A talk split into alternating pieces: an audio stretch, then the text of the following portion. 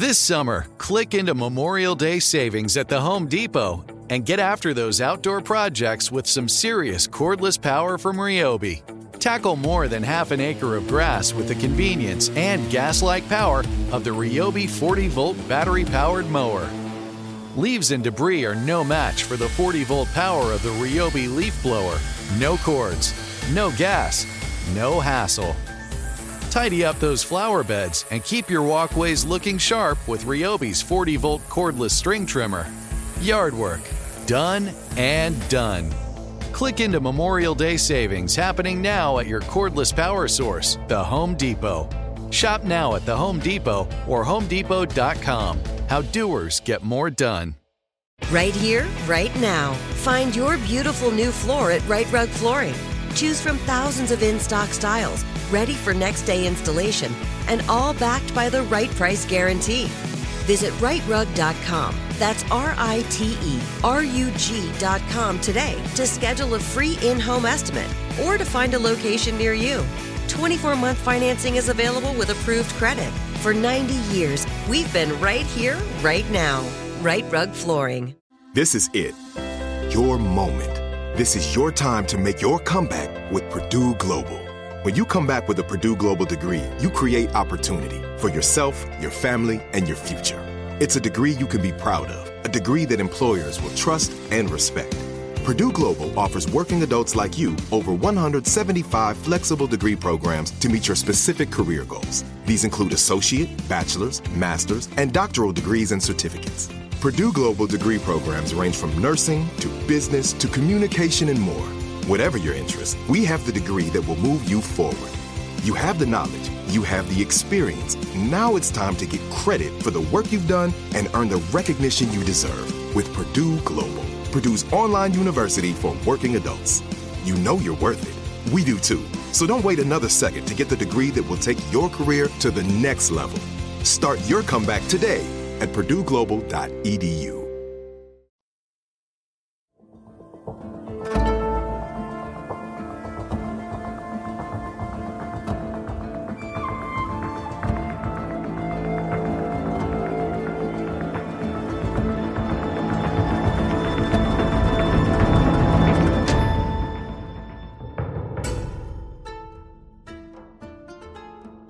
Oh, hi, hello, nerds! I am your one and only host, Liv, and this is Let's Talk About Myths, baby! Now, I am still on my much, much, much needed holiday in Greece, which is why I'm bringing you a re-airing of one of my all-time favorite episode arcs. And not only is this one of my favorites for what should be obvious reasons, but it fits so perfectly with the end of the ongoing series I've had reading the Argonautica, and frankly, I was just thrilled to have an easy, already recorded episode to bring you while I'm off enjoying wine and olives and finally finishing my novel so you nerds can read this thing I've been trying to finish for well over a decade. I couldn't have needed this holiday more, honestly. The past two years have been incredible and exciting, and also dark and horrible, but it turns out that having an unexpectedly successful podcast is really stressful and exhausting, and a pandemic doesn't help. Two episodes per week? Social media, production, editing, all just me? Honestly, I am burnt the hell out. Even when I tried to take off time back in July, I was really writing that book of cocktails, Nectar of the Gods, which you can pre-order now. I know, lots of complaints for like really cool things, but it's still exhausting. But guess what? Yes, obviously there's a cocktail in that book called the Bloody Medea. Anyway, that's all to say, thank you all for listening along while I take this much-needed holiday. I'm excited to have been able to still bring you in so much new content while I'm gone, also to have you listen to these two upcoming episodes again, because, well, it's Medea, and don't we just fucking love Medea? Especially after reading the Argonautica? Reading that aloud to you all really drilled into my head just how much Medea wasn't in control of herself. She was fully influenced to fall for Jason, and he took full advantage, promising her everything, promising to treat her like a queen back in Greece, to love her forever. That motherfucker. Which is why I'm bringing you today's episode, Medea's story beyond the Argonautica. In today's part one, Medea and Jason have returned to Iolcus after that mess that was the Argonautica, and Medea is ready to sacrifice more of herself for Jason. But next week, part two, where Medea takes control again, and fine, murders a bunch of people, but honestly, most of them deserved it. Or I guess Jason deserved it, but she doesn't kill Jason. We'll get there. I had some great theories and thoughts in these episodes, and there's some that I'm particularly proud of, so I'm happy to have the chance to share them with you again and to have a bit of more time to myself to recoup and start planning the next series of wild and wonderful episodes for you and this podcast. So with that, I give you...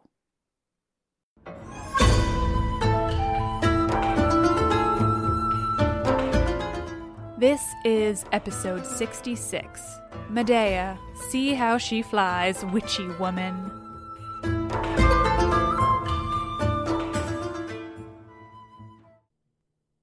Jason brings his new wife, the foreign Medea, home to Iolcus. He's found great success in his quest. He's returned with the famed Golden Fleece, and so the pair and the rest of the Argonauts are met with celebration by many of the Greeks upon their return. Who is this exotic woman Jason has brought with them, they think, and for now she is young and beautiful, and Jason is proud of this prized woman.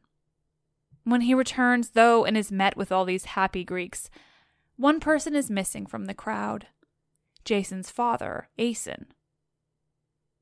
Now, I may have noted him as having already died in a previous episode, perhaps at the hands of Pelias. There are varying stories, and I'm not sure which one I've already said. Ah, Greek mythology. So please just bear with me for now. In this, Aeson isn't dead. He's just grown very old and is certainly nearing his death. This version comes from Ovid, so, you know, I'm using it. Upon visiting his father, Jason sees how close it is to the end for him. But he has an idea. He knows the powers of his new wife, and he knows how to suck up to her. Does Jason believe now that he's a good, devoted husband? Does he really love Medea, at least for now? Or is Jason a manipulative fuck who always planned to do whatever the fuck he wants, no matter who he hurts? Jason speaks with Medea. He tells her that he knows he owes her everything, mainly his own life, and that she's already given everything to him. He can't possibly count the ways she's amazing. A savior, really. He flatters her, tells her just how incredible she is, how he knows it, how he knows he truly owes her absolutely everything. And where or who would he be without her? Medea, my beloved wife, he continues, could I ask one more thing of you? Could you use your magic, your incredible skilled magic, to take some of my own, my excessive youth, and give just a small portion to my father? Give him just a few years more. Jason's crying now as he asks her for this, and I'm trying to believe he's not just a master manipulator. Medea is taken with Jason's pleas. She sees his emotion, how much he loves his father. She wants to help, but not the way Jason wants. She scolds him for believing she even has that power, the power to take life from one person and give it to another. Quote, "May Hecate forever hold me back from that," she says. I will try to extend Aeson's life, she reassures her loving husband, Jason, but not by taking life from you. I'll use my own magic, my very own magic, and nothing else to extend Aeson's life, provided Hecate helps me to realize these powers.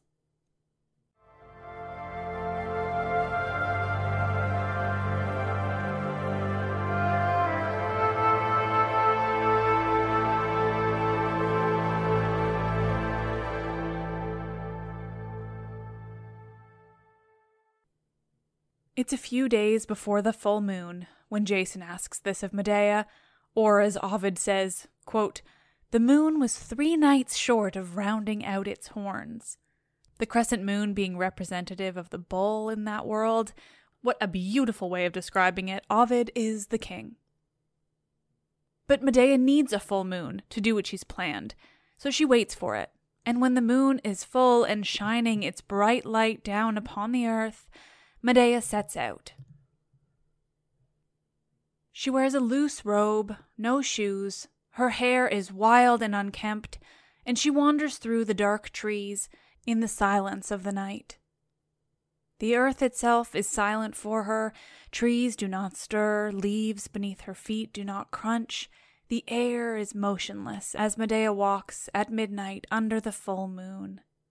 Medea stretches her arms upward toward the full moon and the glittering stars. She turns around in a circle three times, and three times she pours fresh water over her head, and three times she wails up at the sky before kneeling on the ground. Medea calls out to the goddess of the night, the guardian of secret rites. She calls out to the stars and to Hecate herself. "You are aware of what we do," she calls to Hecate. "You shield and shelter our magic, our sorcery," she calls. And to earth itself, she says, "You give us our magic herbs." Medea calls to the breezes, the wind, rivers, lakes, mountains, all the gods of the forests and the gods of the shades. She calls to them to be her allies, to help her. "My magic can make the sea turn still, or turn a still sea stormy. My magic can push and pull the clouds and the winds. My magic can move rocks, trees. It can make mountains shake." She continues on. It's beautiful. I can't retell it as much as I'd like to. Ovid is incredibly deferential to Medea, though. Here she is as powerful as you can ever imagine, and she knows it. She's telling the reader of her power, her extensive and unending power over nearly everything. I also should note that when she's calling to Hecate here, this isn't a version where Hecate is her mother, so she's calling to the more amorphous, primordial, underworld goddess Hecate. Finally, she asks for what she needs, juices that can give life to the old man, bring back some of his years. Through this, she calls, too, for a chariot for herself, a chariot pulled by winged dragons, and she's given it. A chariot appears before Medea, not pulled by horses or even flying, flaming horses like the ones that pull her father's chariot of the sun. No, this chariot is pulled by bridled dragons with large, full wings, and they are immediately devoted to Medea. She climbs up onto the chariot, gives the dragons a loving stroke, and then they take off, pulling her through the sky. She flies over Thessaly, past the mountains of Ossa, Pelion, even Olympus itself. The dragons pull Medea's chariot across so much of Greece and Medea's own land until they find exactly what she's looking for, her special magical herbs. Medea flies with her dragons, collecting all she needs. Herbs from the riverside of all the famous rivers, those controlled by the most impressive of river gods. She plucks or cuts them from all around. For nine days and nine nights, Medea flies with her dragons, finding all the necessary ingredients, all to provide just a little extra life to Aeson, Jason's father. I'll say again that Jason doesn't deserve Medea. She's devoted. If she wants to help you, she will go to all lengths. It's just too bad she feels she should help Jason. After she's spent these nine days and nine nights flying everywhere imaginable on her dragon chariot, Medea returns to Iolcus. But before she returns home, she builds altars, still outside beneath the night sky. One is to Hecate, the other to Youth. She wreathes her altars in boughs of dark leaves.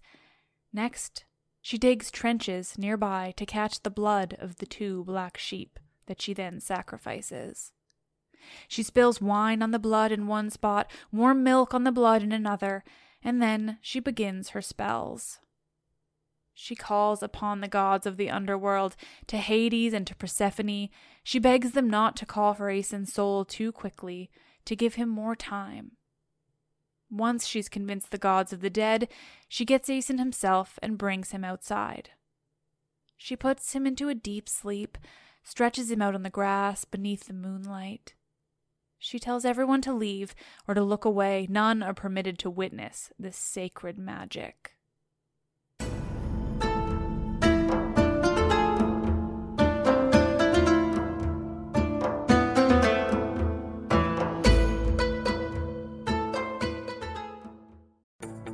This summer, click into Memorial Day savings at the Home Depot and get after those outdoor projects with some serious cordless power from Ryobi.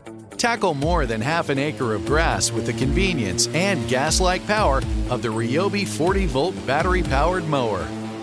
Leaves and debris are no match for the forty-volt power of the Ryobi leaf blower. No cords, no gas, no hassle. Tidy up those flower beds and keep your walkways looking sharp with Ryobi's forty-volt cordless string trimmer. Yard work, done and done. Click into Memorial Day savings happening now at your cordless power source, the Home Depot. Shop now at the Home Depot or home depot dot com. How doers get more done. Right here, right now. Find your beautiful new floor at Right Rug Flooring. Choose from thousands of in-stock styles, ready for next day installation, and all backed by the right price guarantee. Visit right rug dot com. That's R I T E R U G dot com today to schedule a free in-home estimate or to find a location near you. twenty-four month financing is available with approved credit.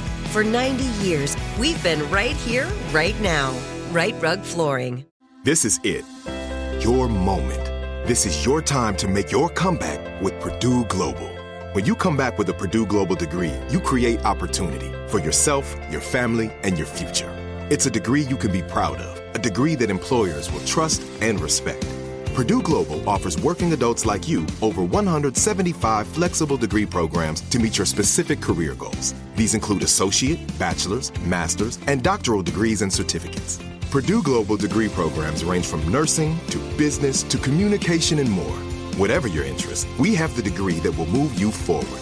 You have the knowledge. You have the experience. Now it's time to get credit for the work you've done and earn the recognition you deserve with Purdue Global, Purdue's online university for working adults.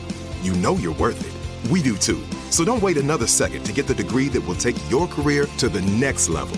Start your comeback today at purdue global dot e d u.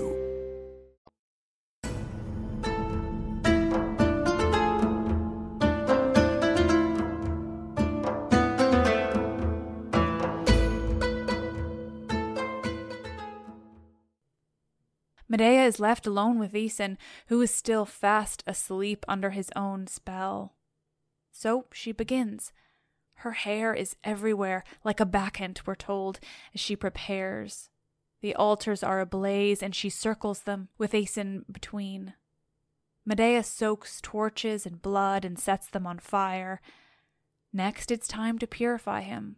This she does three times with fire, three times with water, and another three with sulfur. While she's doing this, though, a potion is bubbling away. Double, double toil and trouble, she recites over the cauldron. Just kidding, that's Macbeth. Her potion is bubbling away in a pot. Inside is brewing all the ingredients she picked and cut from across the Greek world and beyond. Those she spent nine days compiling, flowers, juices, seeds, even stones and sand, dirty, bloody wings of owls, the innards of a werewolf, the liver of an aged stag, the skin of Libyan snakes, the head and beak of a ninety-year-old crow, all together bubbling away as Medea purifies the body of Aeson. Medea is such a fucking witch queen, I just can't even handle how badass and gross she is. Medea stirs her potion with a dried-out old bough made of olive wood. That seems only right. She's careful to mix it well, getting all the good guts and nastiness from the bottom and mixing them up with the lighter, possibly less disgusting parts from the top. As the olive wood bough stirs the potion slowly, it first turns green and sprouts leaves. Then suddenly olives are growing from the lively branch in her hand. Medea smiles and continues stirring. Now, wherever the potion splatters onto the ground, flowers and grasses bloom as if freshly touched by spring. At this, Medea knows it's time. As soon as she sees this happening, she draws her sword from its sheath, because she wears a fucking sword at her side, and she slits Aeson's throat in one quick motion. Medea waits. She waits as Aeson's blood slowly drains from his body, and when it's done, when he's an empty shell, she begins to fill his veins with the potion, this concoction she's just produced with all its owl wings and werewolf guts. She feeds it into his body through his mouth and his wound. Slowly, as his body takes the potion in, he begins to change. His gray disappears from his hair and his beard, leaving his jet black hair behind. His pale gray skin is renewed, the wrinkles disappear.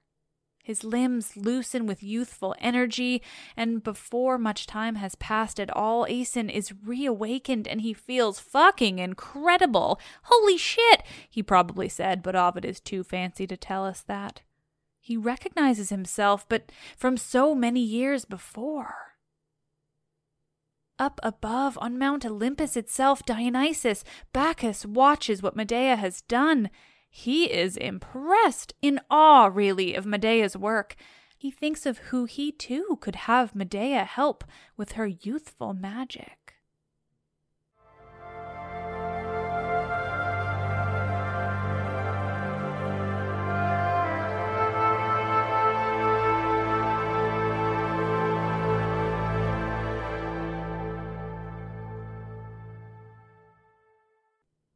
With Aeson's youth fulfilled, Medea and Jason turn their attention to Pelias, the man who's taken over the palace, taken over the kingship of Iolcus, who sent Jason on the doomed quest to begin with.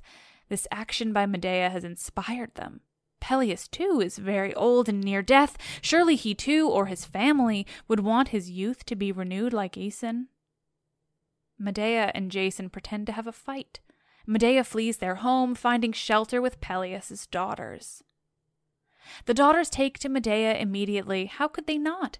She's pretty fucking incredible. I certainly would want to be friends with her, at least at this point in the story. Perhaps less so later.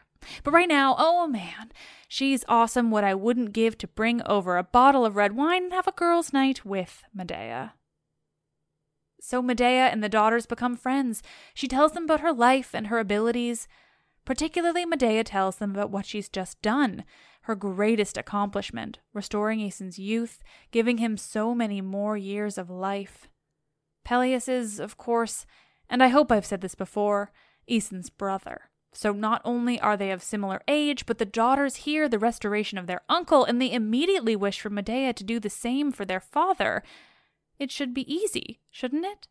Or at least as easy as it was for her to restore Aeson, which, fine, took a lot of time and steps, but still, she did it. Medea tells them about what she's done, and she tells them in a way that makes clear she could, and possibly would, do the same for their father. So the daughters beg, beg and plead with Medea to do this for their father. They tell her that she can have whatever she wants in return, just name it, they say. Medea takes her time in her response. She doesn't answer right away. She pauses to weigh her options.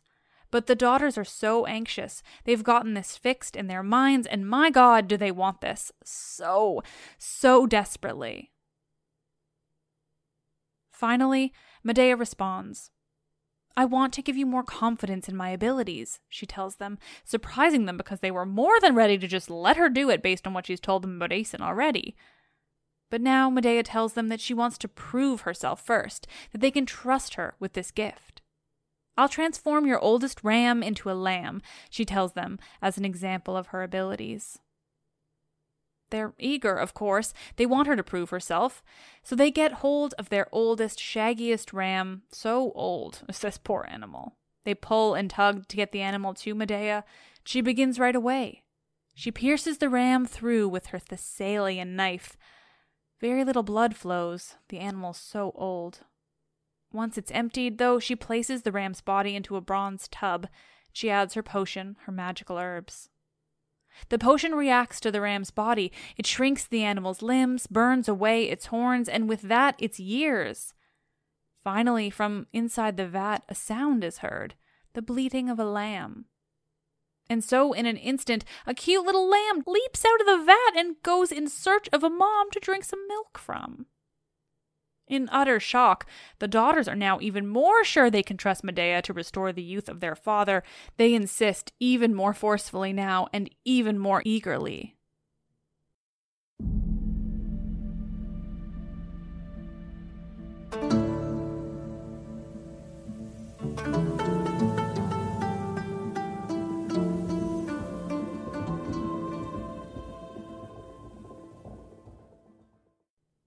Three days pass, or as Ovid says in again the most goddamn beautiful way, quote, three times the sun had loosed its steeds into the Spanish sea.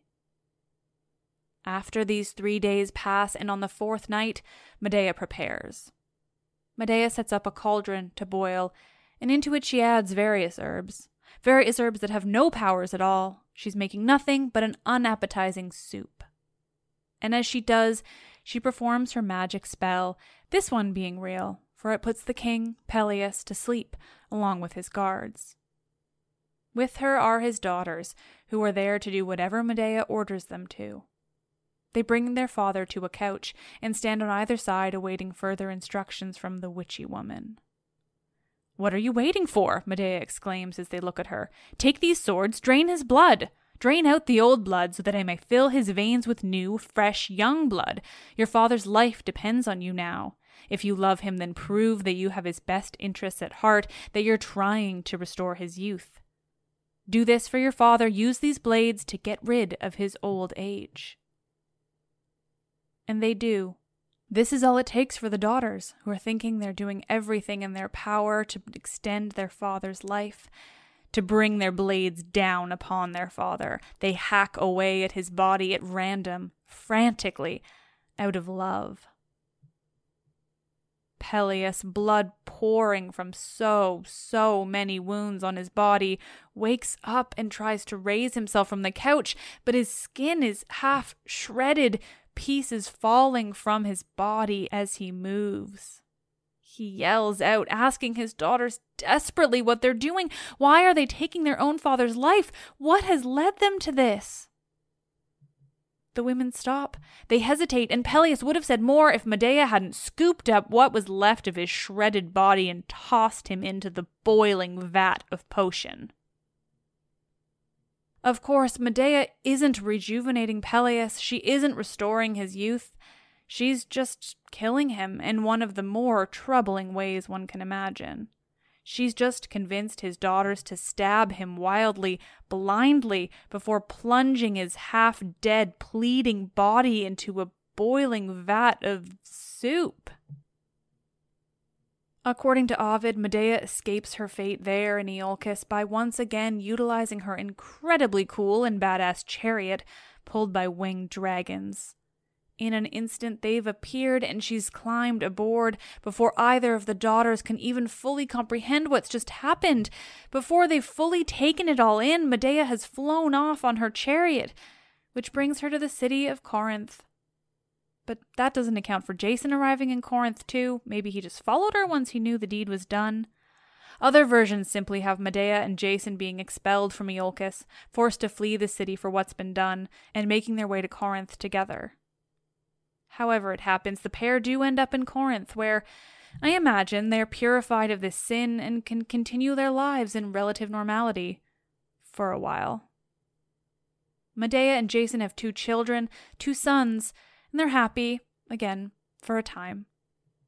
Eventually, though, Jason grows bored of his foreign barbarian wife. He grows tired of his life with her, his station as not a prince as he was in Iolcus, but as a regular man married to a foreign woman who isn't even respected as a true Greek. A woman who speaks her Greek with an accent, who has odd, oftentimes troubling customs. Customs that were once Jason's saving grace. Customs, magic that kept him alive when he would have died so, so many times. But once those customs, that magic, aren't keeping Jason alive or killing his enemies, they become annoying. It becomes a source of embarrassment, added to by her general foreign tendencies. Medea's from the East, so she likely doesn't even look like the Greeks. She has dark skin, she's Middle Eastern, Asian in her complexion. And Lord knows how the Western world takes to foreigners with different skin tones. They were then, as many are now, not particularly cool with people who looked different, Or really, they just often felt themselves superior, you know.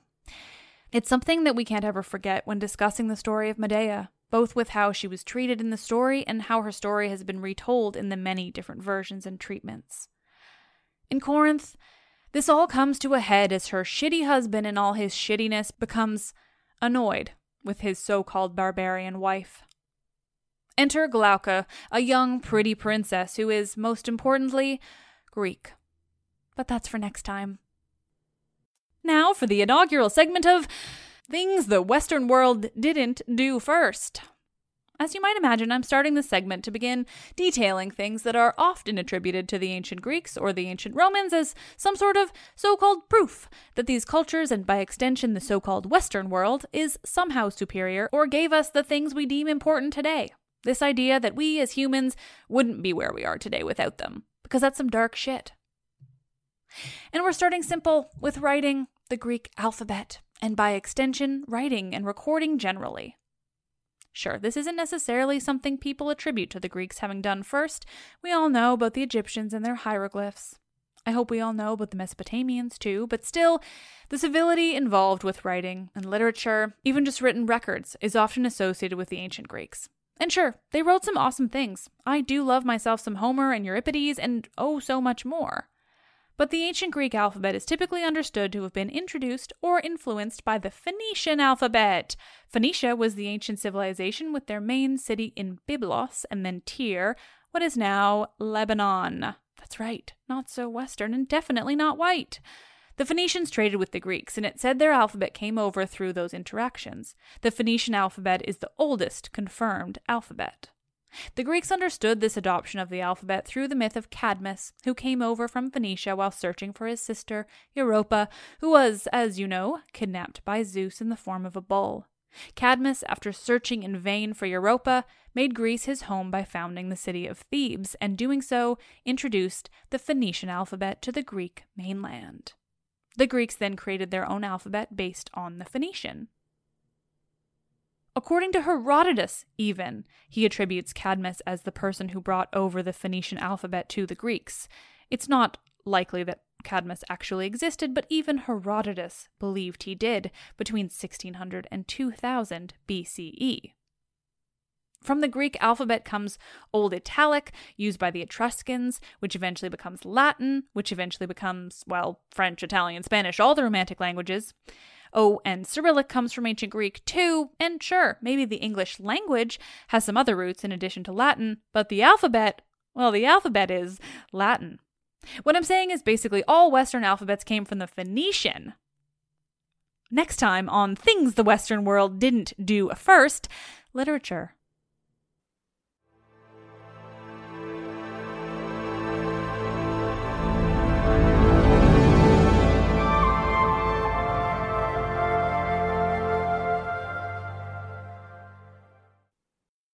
Thank you, thank you, thank you. It's so fun that I get to do this sometimes, particularly for a woman like Medea. It's a perfect way to remind you all of the epic stories that I've already told that fit in so well with the latest episodes of this podcast, while also allowing me to finish off my vacation and sort myself out before writing lots of epic new content for you all, which is coming soon. Plus, some really good conversations, including one that's going to be a pretty big deal for a lot of you. You're really all the best. Thank you for listening. I am Liv, and I love this shit.